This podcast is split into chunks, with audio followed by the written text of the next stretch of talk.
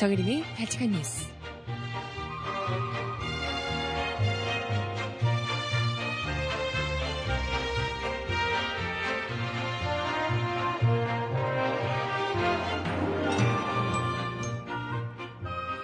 여러분 안녕하세요. 발칙한 뉴스 정혜림입니다. 총선이 끝나자마자 세월호 참사 2주기가 돌아왔습니다.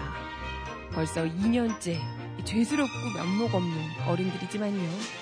그래도 이번엔 총선을 꽤 잘 치러냈으니까 아이들 앞에 조금은 그래도 얼굴 등 하지 있지 않을까 싶습니다. 20대 총선에서 특히 그간 세월호 문제에 관심을 가져온 분들이 현명한 시민 여러분의 선택으로 국회에 입성하셨는데요. 세월호 변호사 박주민 당선인, 세월호 특조위 자문위원 표창훈 당선인, 세월호 대책특별위원회 유성엽 당선인, 그리고 여소야대 국회까지. 이젠 좀 아이들 앞에 부끄러움을 덜어낼 수 있지 않을까 기대가 됩니다. 음악 듣고 와서 이야기 함께 해볼게요. 럼블피쉬의 노래 내 사랑 내 곁에 첫 곡입니다. 신청곡 있으시면 주세요.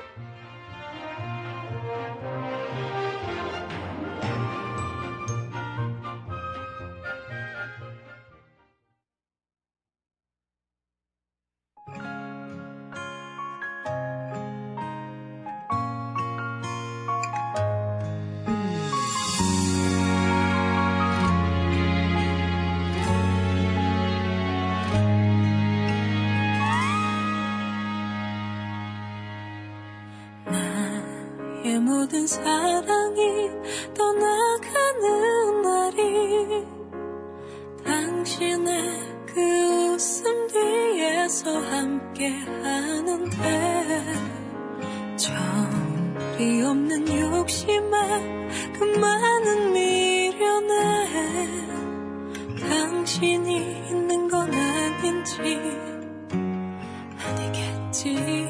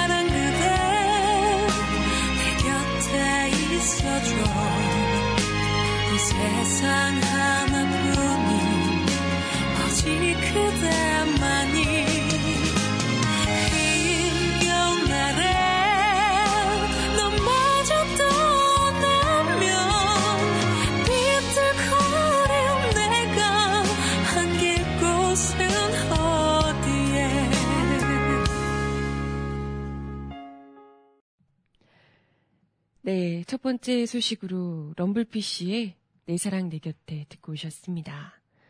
음, 어제는 목소리가 아 이런 톤으로 선거에서 새누리당에 참패를 안기게 된 것에 기쁨을 한껏 표현을 했는데요. 오늘은 또 내일이 토요일이기 때문에 내일 세월호 참사 2주기 때 어, 방송을 하지 못하기 때문에 오늘 대신해서 세월호 참사 2주기 관련된 이야기를 나눠보고자 준비를 했어요. 그래서 좀 차분한 목소리로 또 검정색 옷을 입고 노란 리본을 달고 이렇게 왔습니다. 음, 네. 아, 참. 벌써, 정말 벌써라고 해야겠죠. 세월호 참사 그 끔찍했던, 악몽 같았던 일이 2년이나 흘렸습니다. 어, 참, 절대 잊지 않겠다라고 입버릇처럼 얘기하면서도 저부터도 일상생활에 쫓기면서 매 순간순간 잊어버리고 혹은 모른 척하고 지냈던 것 아니까 반성하게 되는데요. 세월호 참사 2주기 내일인데요. 세월, 세월호 참사 2주기를 앞두고 그 어느 때보다도 특히나 총선이 끝나자마자 세월호 참사를 다시금 그 끔찍했던 일을 진실을 제대로 밝히기 위한 노력들이 다시금 시작돼야 된다라는 목소리가 터져 나오고 있습니다. 사실 그 어느 때보다도 음, 지난 2년 동안 너무나도 특히 유족들이 힘드셨을 텐데요. 진상 규명을 외치는 사람들을 잡아가두고 유족들을 마치 범죄자 취급하며 몰아치고 색깔론까지 제기하며 그렇게 몰아쳐왔던 그렇게 억울함을 당해왔던 지난 2년입니다. 하지만 그 어느 때보다도 20대 총선을 지나면서 조금은 그래도 아이들과 했던 약속을 지킬 수 있지 않을까 기대감을 모으고 있습니다. 바로 그 이유가 그동안 세월호에 뜨거운 관심을 보내주었던 인물들이 20대 총선에서 국회의원에 당당히 당선이 됐기 때문입니다. 이런 분들이 국회의원에 당선이 됐다는 것 자체가 그만큼 정부 여당은 아무리 모른 척을 해도 세월호를 절대 잊지 않으려는 우리 국민들의 염원이 간절히 담겨 있지 않았나 이런 생각이 듭니다. 20대 총선 결과 뭐 여소야대 전국이 형성됐기 때문에 더더욱이 그간 세월호 참사 진상규명을 새누리당이 계속해서 못하도록 막고 정부 여당이 했던 거잖아요. 근데 이제 여소야대 전국이 됐기 때문에 그 어느 때보다도 좀 밀어붙일 수 있는 동력이 생기지 않을까 이런 생각이 들기도 하고요. 특히 어제 페이스북 등에서 많은 분들의 눈시울을 잘했던 세월호 변호사, 거리의 변호사, 박주민 당선자 역시 국회의원이 되셨어요. 저도 어제 아 박주민 변호사 가장 당선됐으면 간절히 바랬던 분이다 이야기를 드렸었는데요. 박주민 당선인이 첫 번째 행보로 합동 분향소를 찾아가셨다고 하죠. 네. 거기서 세월호 유족들 만나는 이 장면을 담은 영상, 저 민중의 소리에서도 공개가 됐었는데요. 그냥 그것만 보는데 눈물이 울컥 나더라고요. 정말 유족들이 그동안 웃을 일 없었던 유족들이 정말 아이처럼 기뻐하시면서 박주민 당선인의 손을 덥석 잡고 어깨를 부둥켜 안고 보고만 있어도 눈물이 난다고. 네. 그렇게 기뻐하시는 모습을 보니까 참 이것이 민심의 힘인가? 이것이 진짜 민심인가? 이런 모습을 우리가 그토록 보고 싶었나? 이런 생각이 들기도 하고 은평갑 지역구 여러분들이 너무 감사하고 그런 생각이 들더라고요. 세월호 변호사라는 이름이 붙을 정도로 세월호 유족들의 편에서 그 누구보다도 그 편에 서서 입장을 대변해 주셨던 분이 국회로 들어간다니 그보다 더 세월호 위주기를 앞두고 그보다 더 반가운 소식이 어디 있을까 생각이 들어요. 벌써부터 세월호 특별법 개정안 발의하겠다라고 첫 판부터 지금 시동을 걸고 계십니다. 이제 좀 기대를 해도 될까요? 이분 혼자만이 아니고요. 많이들 아시겠지만 표창원 당선자 역시도 경기 용인에서 당선이 됐는데요. 최고의 국내 프로파일러로 꼽히는 분이자 특히 세월호 특조위 자문위원으로 활동했던 분입니다. 이 표창원 당선인 같은 경우에는 어우 그냥 눈매가 매서우시잖아요. 그리고 워낙에 뭐 사건 범인들 다루고 이럴 때 정말 카리스마가 넘치시기 때문에 아마도 세월호에서 잘못을 저지른 당사자들을 불러다 놓고 호되게 아마 호통을 치며 잘잘못을 따로 따져주시지 않을까 기대를 모으고 있습니다. 그리고 전북 정읍 고창에서 당선이 된 유성엽 당선자, 국민의당 당선자십니다. 이분 역시도요, 과거에 세월호 대책 특별위원회 위원장을 맡았던 분입니다. 세월호 문제에 적극적이었다는 평을 받고 계시다고 하네요. 이런 분들이 같이 주축이 돼서 세월호 참사를 다시금 묻어뒀던 억지로 묻어버리려고 했던 그 진실을 파헤치려 직접 나선다면 지금 뭐 여소야대 형국에서 야당들이 가뜩이나 총선 이후에 쪼그라든 한 한껏 움츠러들고 눈치를 보고 있는 새누리당을 상대로 그동안 이제 계속해서 발목 걸고 있었는데 확실하게 칼을 휘두를 수 있지 않을까 기대를 하게 됩니다. 특히 우리 국민들이 총선 선거 표심으로 말해줬거든요. 세월호 참사 이대로는 안 된다. 반드시 진상규명하라. 라고 민심이 외친 거예요. 이걸 받아놔서 괜히 여소야대로 만들어준 게 아니라는 거죠. 야당 국회의원들이 박주민, 표창원 뭐 이런 당선자들, 유성엽 당선자들을 중심으로 세월호에 그 뜨거운 눈물을 함께 했던 숱한 새로운 의원들이 20대 국회에서 세월호 진상규명을 속도를 가해서 이제 정말 유족들이 그 아픈 가슴을 치료를 할 수 있는, 치유를 할 수 있는 시기가 올 수 있기를 간절히 바라봅니다. 이제 좀 희망이 보이죠? 아, 너무나도 기대가 되네요. 이런 분들, 이런 모습을 보고 싶어서 그렇게 열심히 투표를 했나 봅니다. 네. 아이들에게 그저 미안하고 죄스럽기만 했는데, 이제는 좀, 그, 무거운 짐을 조금이라도 덜 수 있는 희망이 생긴 것 같아요.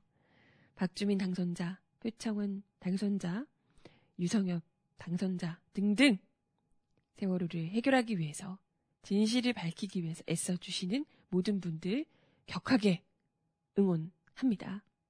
네.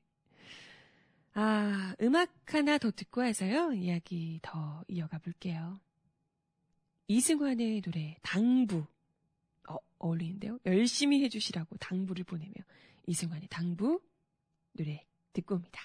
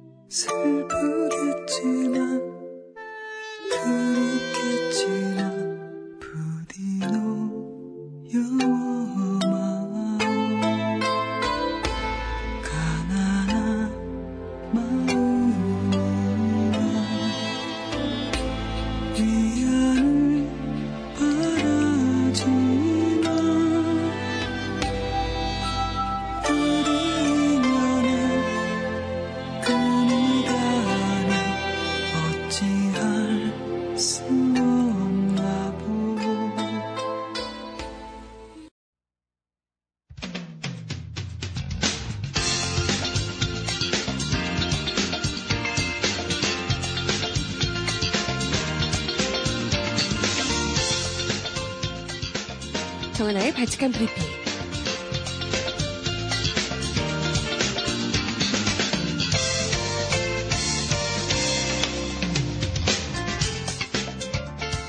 첫 번째 소식입니다. 4.13 총선 결과에 청와대가 적잖이 당황한 기색입니다. 다른 때와 달리 어제 오전 청와대 대변인의 브리핑은 2시간이 지난 후에야 겨우 이뤄졌는데요. 한마디로 멘붕이었다는 얘기겠죠. 정권 심판론이라는 민심으로 16년 만에 완전한 여소야대 국회가 창출된 데 대해 후폭풍으로 풀이됩니다. 정영국 청와대 대변인은 기자들과 만나 이번 총선 결과에 대해 20대 국회가 민생을 책임지고 국민을 위해 일하는 새로운 국회가 되길 바란다. 국민들의 이 같은 요구가 나타난 것이 아닌가 생각한다. 라고 짧게 평했습니다. 아니, 지금 뭐 남의 다리 긁어요? 총선이 뚜렷이 말해주는 것은 박근혜 정부를 향해서 정권 심판을 하겠다라는 얘기인데 이에 대해서 전혀 응답할 생각이 없으신지 아니면 너무 멘붕이어서 무슨 말을 해야 할지 모르는 거다 이런 얘기인가요? 이번 총선 결과로 박 대통령이 조기 레임덕을 맞을 것이라는 전망이 지배적입니다. 같은 날 외신들도 제1당의 위치를 뺏긴 새누리당의 참패를 전하며 박근혜 대통령의 국정 운영에 큰 타격을 입혔다고 일제히 보도했습니다. 특히 워싱턴 포스트는 한국은 강력한 대통령제 국가지만 이번 총선에서의 여당 패배로 오는 2018년 5년 임기가 종료되는 박 대통령의 레임덕이 앞당겨질 것이라고 전망하기도 했습니다.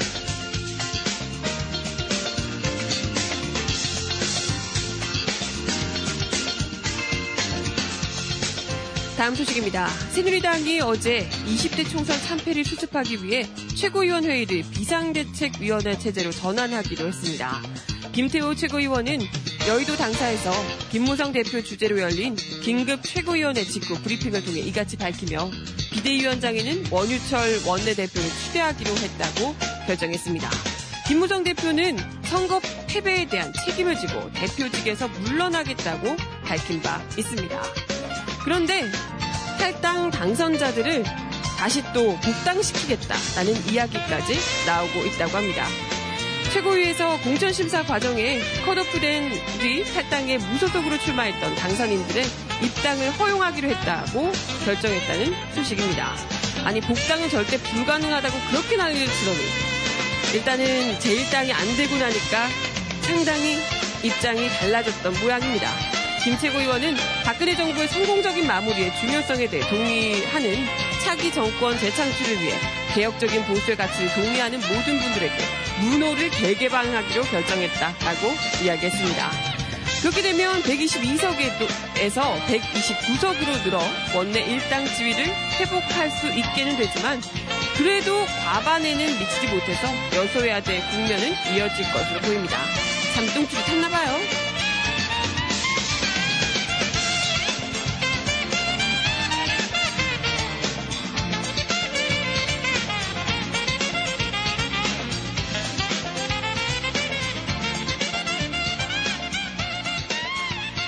네, 마지막 소식입니다. 울산 북구에서 유, 윤종호 당선인의 선거사무소를 검찰이 또다시 압수수색했다는 소식이 들어와 있습니다.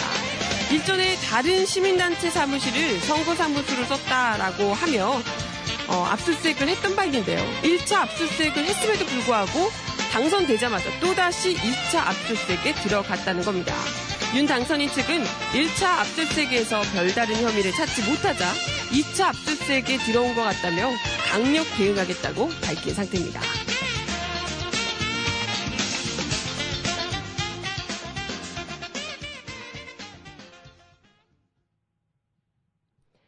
네, 음악 하나 더 듣고 와서 이야기 이어가 보겠습니다. 신청곡 주셨는데요. 이해준의 그대가 그대를 듣습니다. 많이 모질었었죠. 나 당신께 나 같지 않은 말 때문에 놀랬겠죠. 변할 날이 없었죠.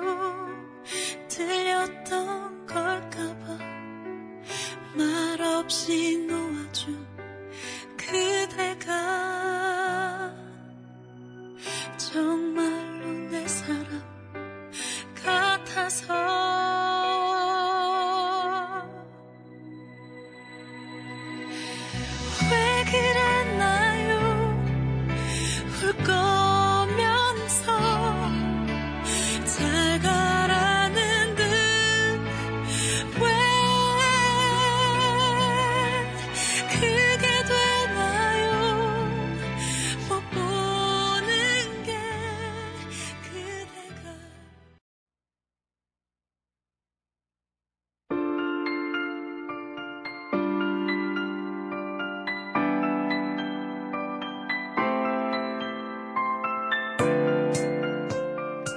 세상 속 가장 필요한 목소리를 전합니다. 여기 곧 우리가 있어요.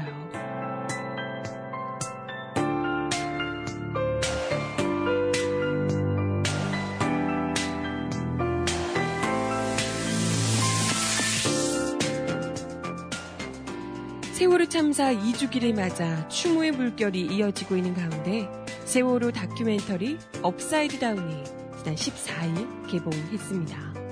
현재까지 천주교 세월호 연석회의는 서울 광화문 광장에서 세월호 희생자 기억미사를 진행했고요.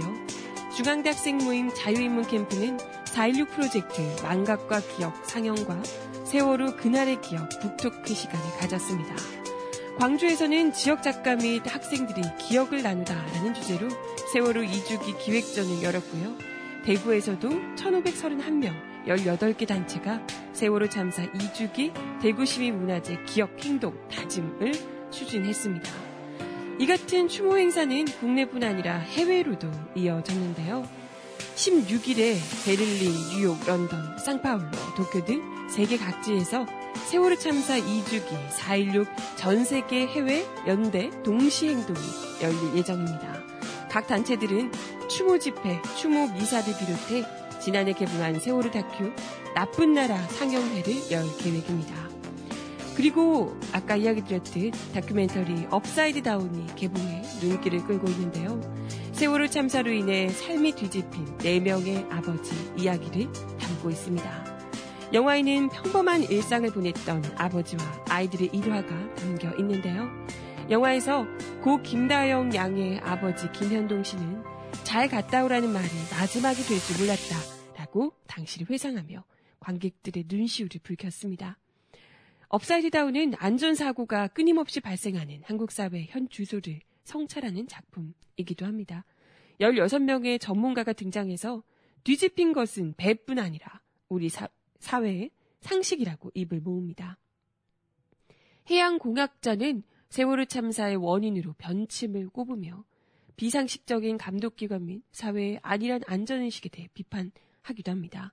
언론 관계자들은 참사 당시 오보가 반복되고 선정적인 기사가 쏟아져 나온 이유를 분석합니다. 업사이드 다운은 어제 14일 어제부터 전국 24개 극장에서 상영될 예정이라고 하네요. 배급사 시네마 달에 따르면 업사이드 다운은 세월호 참사에 대한 전 국민적 관심에도 불구하고 많은 상영관을 확보하지 못했다고 합니다. 시민들이 단체 관람, 공동체 상영을 직접 조직하며 호응을 보내고 있다고 합니다. 우리 이전에도 귀향 역시 많은 관에서 개봉하지 못했지만 시민들의 뜨거운 열기로 개봉관은 점점 늘려갔던 바 있거든요.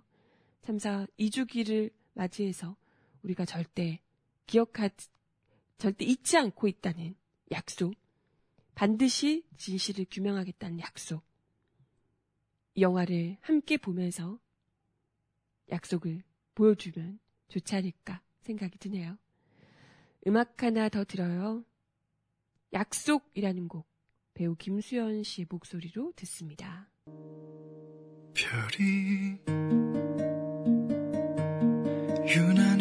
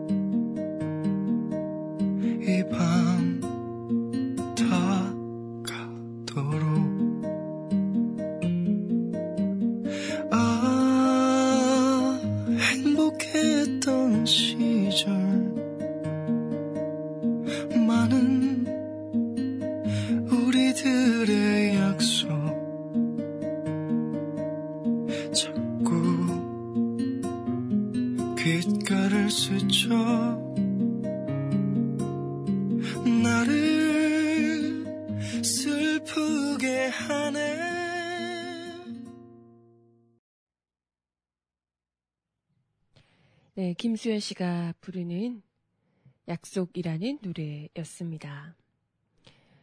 세월호 참사 2주기를 맞았지만 광화문 광장에는 아직도 노란 눈물을 흘리는 엄마와 아버지들이 자리를 뜨지 못하고 계시다 합니다. 세월호 진상규명이 제대로 이루어지지 않으면서 아픔이 오히려 더 커지고 있는데요. 참사 이후 시민들과 더불어 종교인들도 이들 곁에 함께하고 있습니다.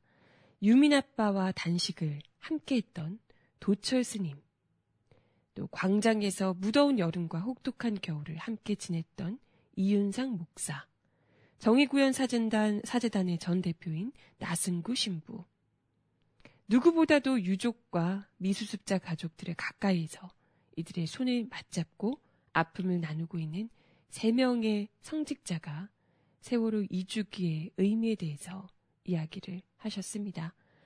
종교가 우리 모두가 어려운 때일수록 소외받는 이웃에게 다가가고 고통을 함께 나누는 본래 모습으로 돌아가야 한다라고 이야기를 하십니다.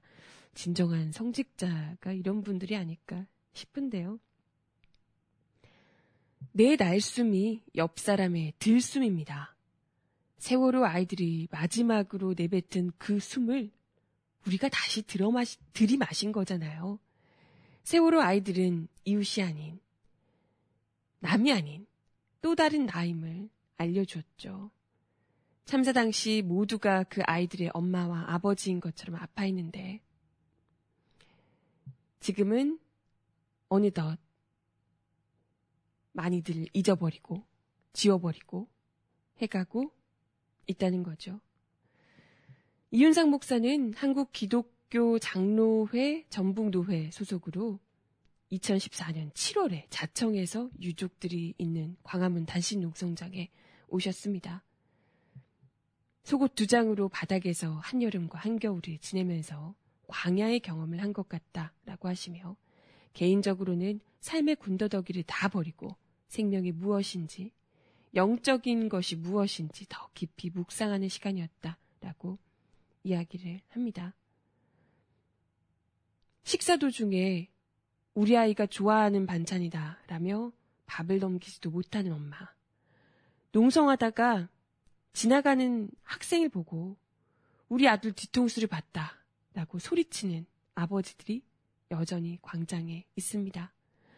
그들이 일상으로 돌아갈 수 있도록 우리가 무엇을 해야 할지 생각해야 합니다.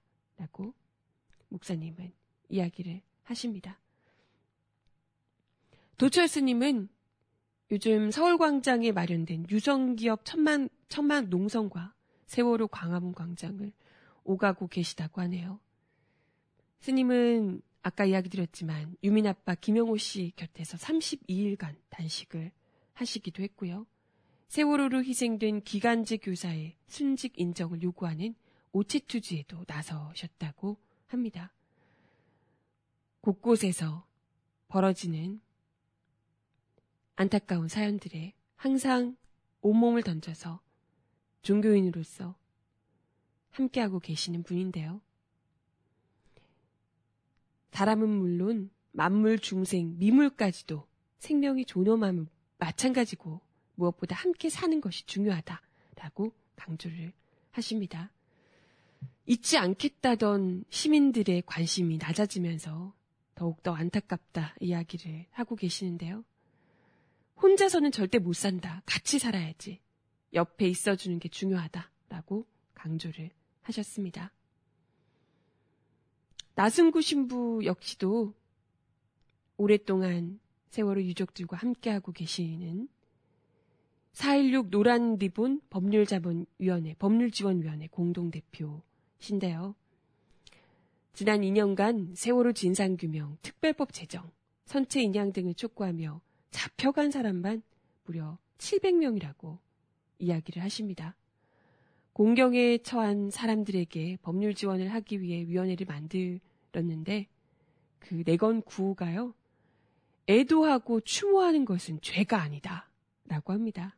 이 당연한 이야기가 구호로 만들어서 외쳐야 할 만큼 절박할 수밖에 없다는 게 참 황당하죠. 애도하고 추모하는 게 죄라고 잡혀갑니다. 신부님은 이렇게 얘기를 하세요. 사실 세월호는 시작은 있지만 끝날 수가 있는 참사, 참사가 아닙니다. 끝나려면 시간을 되돌려가, 되돌려야 하는데 그것은 할 수 없으니까요. 다만 참사를 끝내는 게 아니라 잘 보듬고 치유하는 게 중요합니다. 잊고 묻어버리는 게 아니라 진상규명을 통해 유가족들이 우리 귀한 아이들이 희생함으로써 좋은 세상을 만들게 됐다.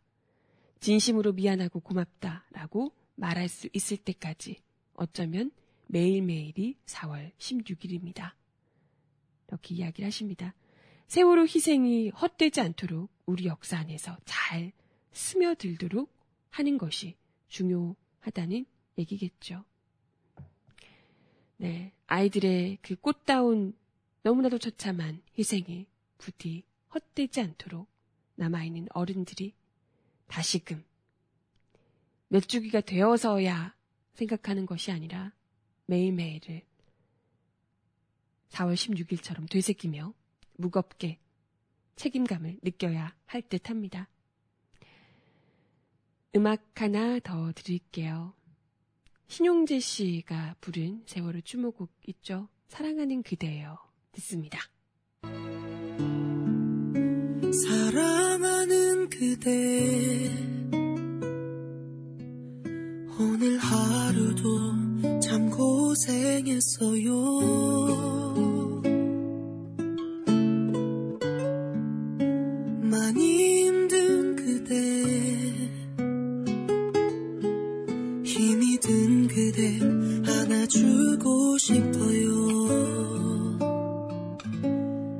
지금쯤 그대는 좋은 꿈 꾸고 있겠죠 나는 잠도 없이 그대 생각만 하죠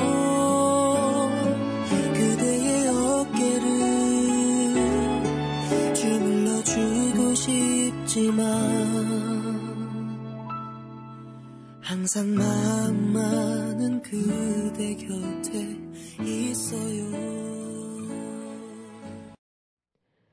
네, 마칠 시간이 거의 다 됐는데요. 사실 세월호 희생자들 이야기를 참 많이 하지만 어, 아직도 수습되지 못한 미수습자들에 대한 이야기는 상대적으로 관심도 적고 보도도 적은 것이 사실입니다.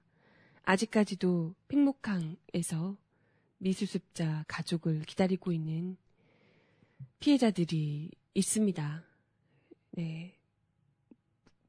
다른 분들은 세월호 참사 2주기다라고 하면서 제사라도 지낼 수 있지만 이분들은 700여일이 넘도록 제사조차 지내지 못하고 그저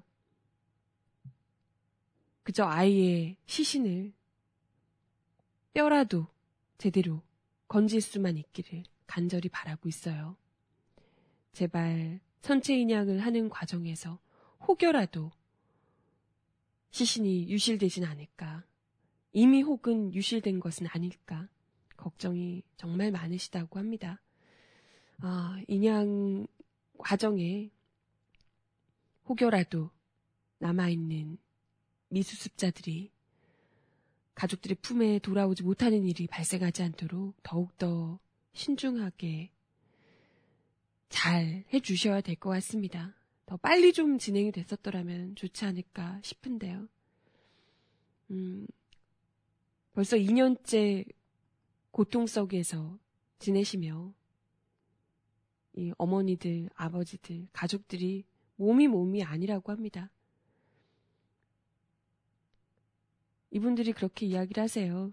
우리 아이들은 실종자가 아니라 정부가 아직 수습을 못한 사람들이다. 라고 이야기를 하십니다. 어떻게든 아이들을 찾을 때까지만이라도 관심을 가져달라. 누구의 아이가 됐든 세월호 속에 사람을 남겨둔 채로는 결코 안전한 나라를 만들 수 없다라고 이야기를 하십니다. 네. 실종자 분들이 함께 모두 가족들의 품 안에 돌아올 수 있도록 관심을 더욱 가져주시고요. 정부가 지금 참사 6개월 이후에 이분들에 대한 생계나 의료 지원을 야박하게 다 끊어버린 상태라고 합니다. 트라우마를 치유할 방안도 세우지 않고 배상과 보상마저 인양 뒤로 밀어놨습니다. 이분들이 도대체 어떻게 이 혹독한 시간을 견뎌야 할까요? 네. 마지막 곡 들려드리며 인사를 드리겠습니다. 노을이 부르는 함께 마지막 곡으로 들려드릴게요.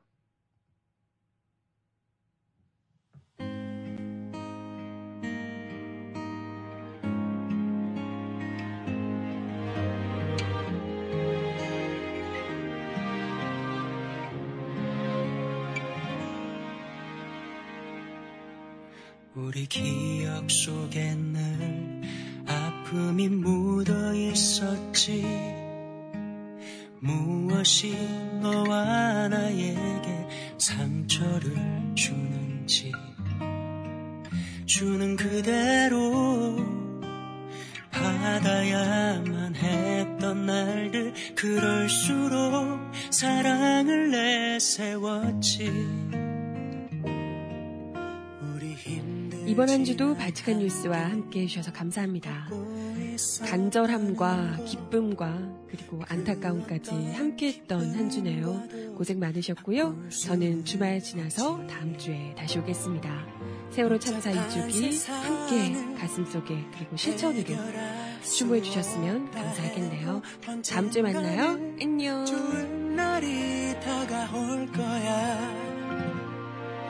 살아간다는 건 이런 게 아니겠니? 함께 숨 쉬는